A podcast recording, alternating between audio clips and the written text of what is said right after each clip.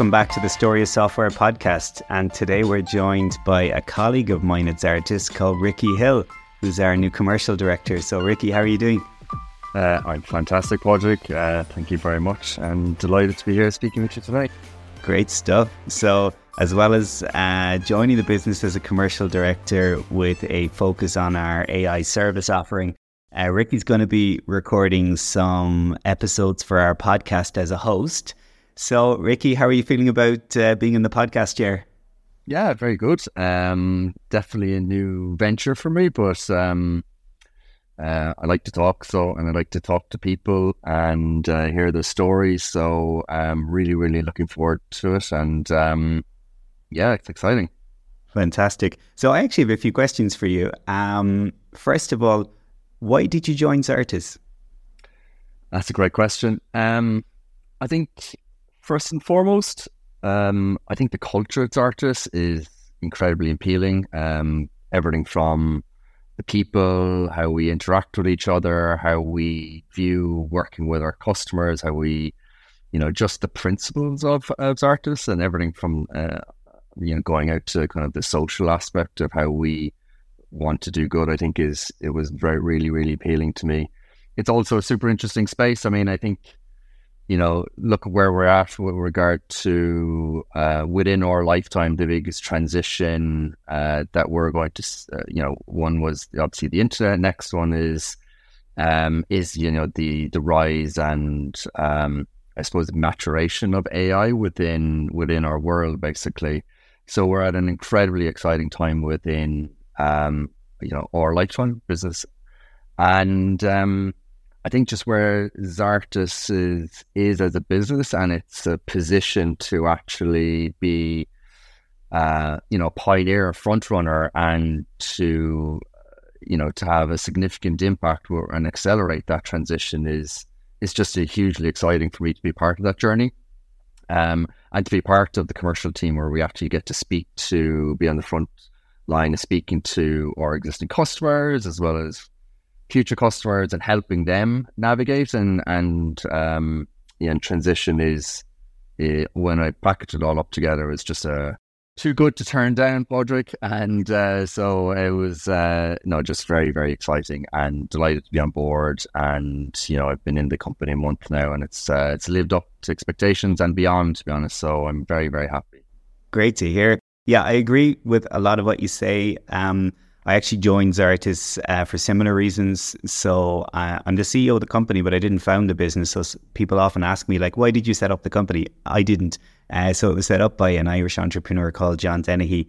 And um, I was looking for a new role in 2014, and I had progressed in discussions with uh, with a business um, about setting up a, an office for them in in mainland Europe, specifically in Madrid and I was introduced to John. And even though it was clear that the other opportunity was more stable and more well resourced at the time, um, I just really liked the style of John and uh, really liked the energy, the ambition, uh, the fact that he was clearly a very decent person and he could see that uh, you could concurrently do well in business and be a good person at the same time. And that's very, very appealing for me.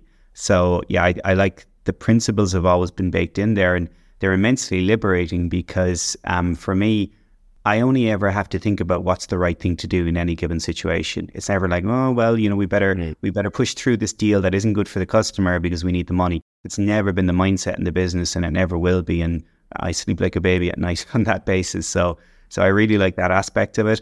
I agree with you. I think we're in the throes of a paradigm shift. I think everything is being disrupted as we speak. And I think we as Zartis need to be at the vanguard of that disruption and we need to utilize the principles of the business to ensure that that disruption is carried out in such a way that is not excessively disruptive to people. So when you think about the obligations of like an Irish company as Zartis is, we have legal fiduciary responsibilities to shareholders but also to employees. And I think that businesses need to be looking at AI through that prism. It's like, okay, do things that are good for operational efficiency, but also how can you utilize AI technology to make your own employees more impactful, to add value to their careers, and to think about stakeholder capitalism and the wider responsibilities that we have as business leaders. So I, am very glad to hear that the culture was attractive for you. It was the same thing for me. I agree with you in terms of the uh, the paradigm shift, and it's going to be incredibly interesting to see what happens next. Um, I'm also going to ask you a few questions about what you think are your uh, strengths and weaknesses as a leader. And we might start with weaknesses. And I'm totally putting you on the spot here because uh, I didn't tell you in advance anything what I was going to, to ask you about today. But if you were to start off with weaknesses and then progress through to strengths, how would you describe those things? Weaknesses. Okay. Um, always an interesting one to kind of self reflect on this. I think, um, like, I think when I look back on my career, kind of, I think the thing that I've kind of learned most is, or where I'm constantly trying to work on and evolve, is actually working with others to get the, I suppose, the the perfect team environment where you know, I fundamentally understand who they are, what makes them tick, and and fun, uh, we work best together to get the best out of each other, basically. Because what I've learned as leadership is that nobody, no two people are the same. Um, some people um, need to be slightly kind of micromanaged. Some people you just need to empower and kind of let them go away and figure it out because that's just what they want. And I think it's uh, it's just something that I'm constantly focusing on to work on um, that to really understand the people that I work with, uh, what motivates them, uh, and what is the, I suppose, the leadership style that will get the most out of them. Um, and I think I have a lot to learn, to be honest, Padraig. To be honest, uh, it is uh, it's going to be a never-ending development point for me, if I'm being brutally honest. But for me, yeah, whenever I've, I suppose, been mentored or worked with somebody, they've just been masters at that. Um, you know, you go into a difficult meeting with them and you come out feeling like you're 10 foot tall, basically, even though that you, you know, they point out loads of errors. And I think that's just a real, real strength of leadership. Um, moving on to kind of strengths. Look, I think, um, if anybody looks at my LinkedIn, you can see I've kind of worked in different industries, different roles. And I think probably one of my strengths is kind of adaptability. I've always and this may be a weakness as well, but I've always put myself in situations where I've probably been uncomfortable. And I kind of like the challenge of figuring things out, uh, making it work. Uh, and I think maybe problem solving, that's being a bit stubborn, that's, uh, you know, uh, you know, whatever you want to call. I, I'm very motivated to basically define a vision uh, and figure out how to make it work basically and, and, and execute. Look, that's worked badly for me in the past because I've jumped into things where I didn't necessarily huge, huge amount of knowledge of industries, etc.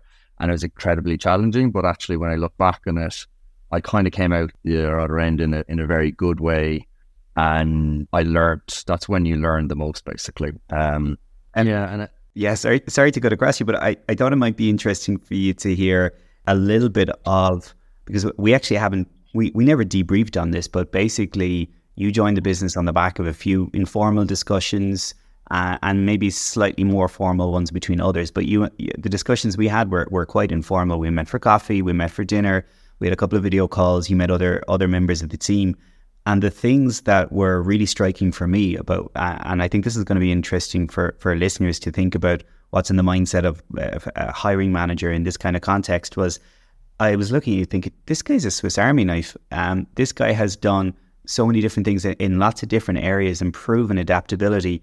We are a high change business. So I joined the company and there was six people and now there's 280. And we're entering into an ultra high change environment with this paradigm shift being brought about by AI, that this is a perfect skill set. And um, I also found that when we were talking, you were really blunt, uh, really direct, really honest. And I think for me, honesty is just such an asset in business when people are telling each other the truth. I think that where businesses come a cropper very often is when everyone's lying to everyone else.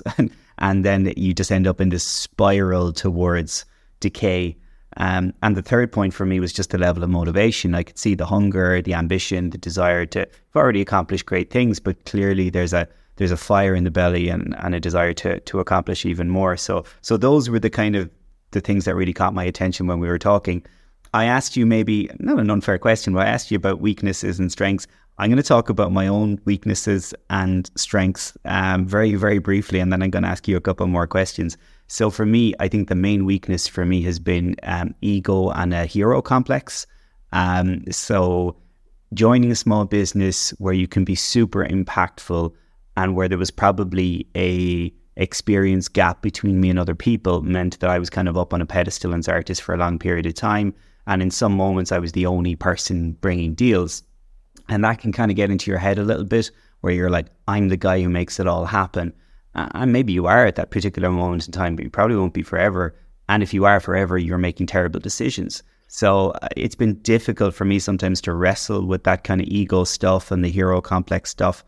I would say, in relation to strengths, there's probably two things I'd call out. One is I write well, and I think being able to write clearly and effectively is just a huge asset, and it's it's a skill that's become even more important as businesses kind of moved away from phone calls and more towards emails and and uh, instant communication on platforms like Slack.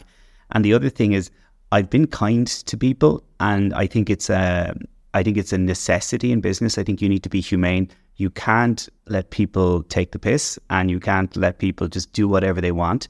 And there needs to be some structure and order and discipline in an organization. But if you are genuinely oriented to wanting the people around you to be successful, and you're thinking in terms of enabling the success of other people, there's huge power to be obtained from that. And they say like power is the only quality that the more of it you give away, the more of it you get.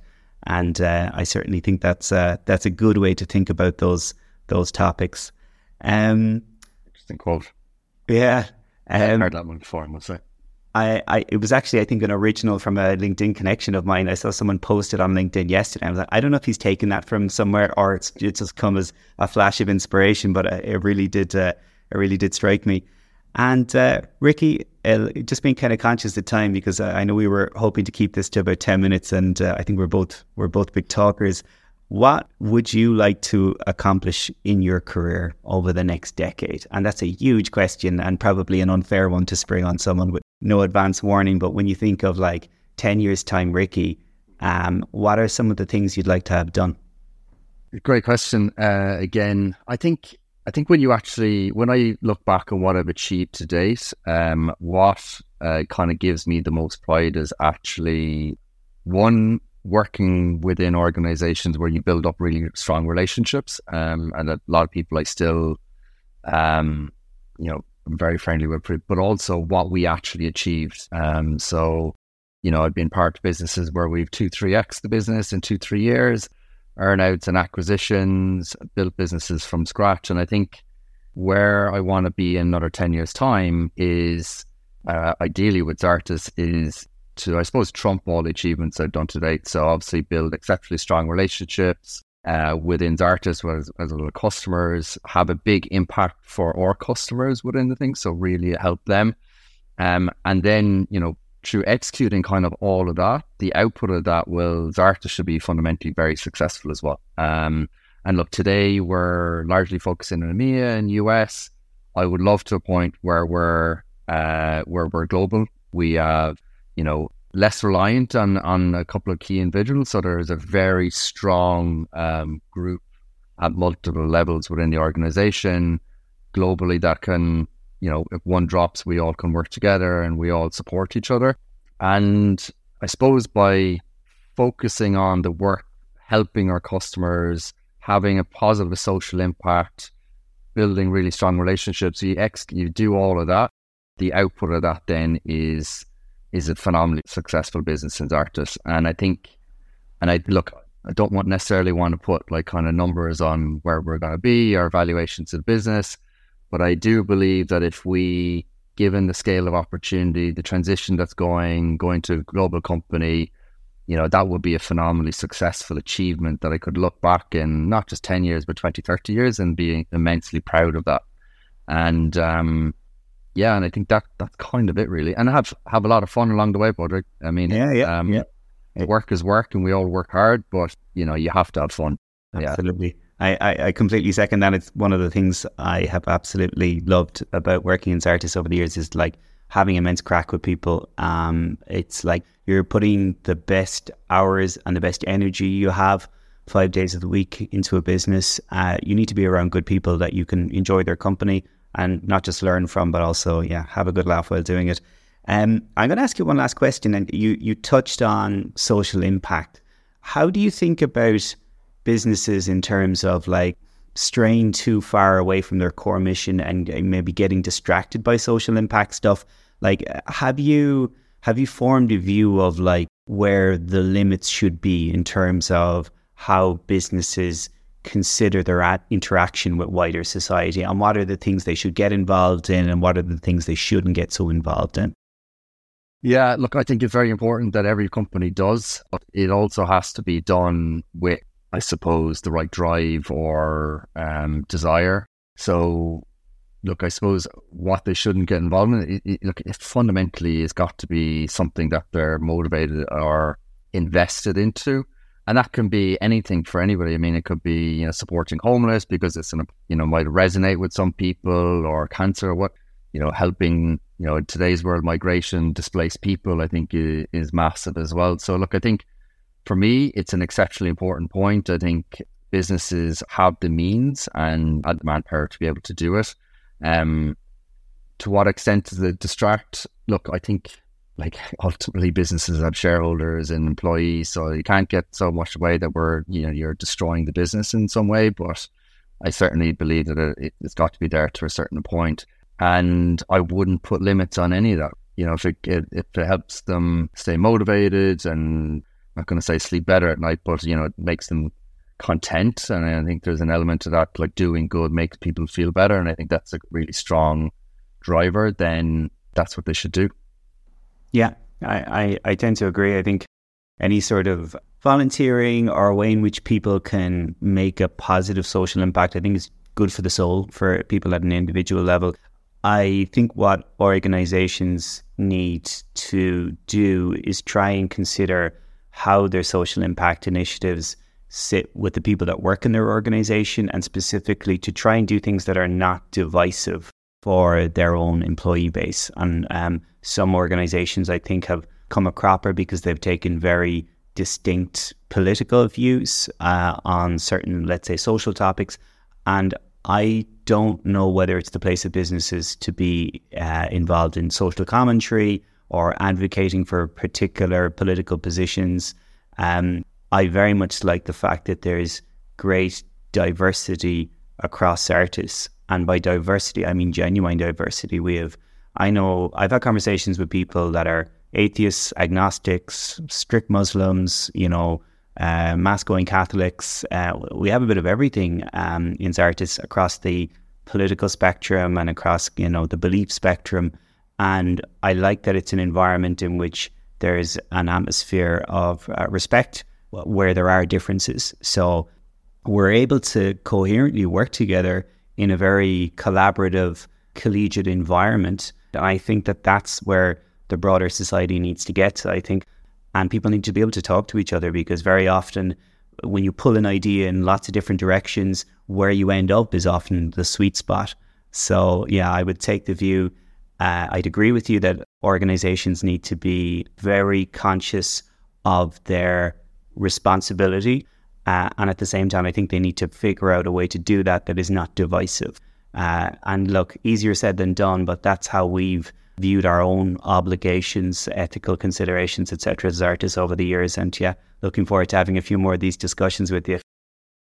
So, Ricky, uh, two big talkers from Cork. We've gone well over schedule, uh, as we might tend to do. I'm looking forward to hearing your podcasts uh, over the next few weeks. And uh, yeah, very exciting. I know we've got a, a good pipeline of guests coming up, and uh, and thanks for coming on board with us at Zartis. Yeah, thank you very much, Padraig, and looking forward to it. And uh, yeah, look, just excited to get going with the podcast and hopefully be interesting to people. Um, so yeah, I'm sure it will be. Thank you so much. Cheers, Padraig. Bye bye.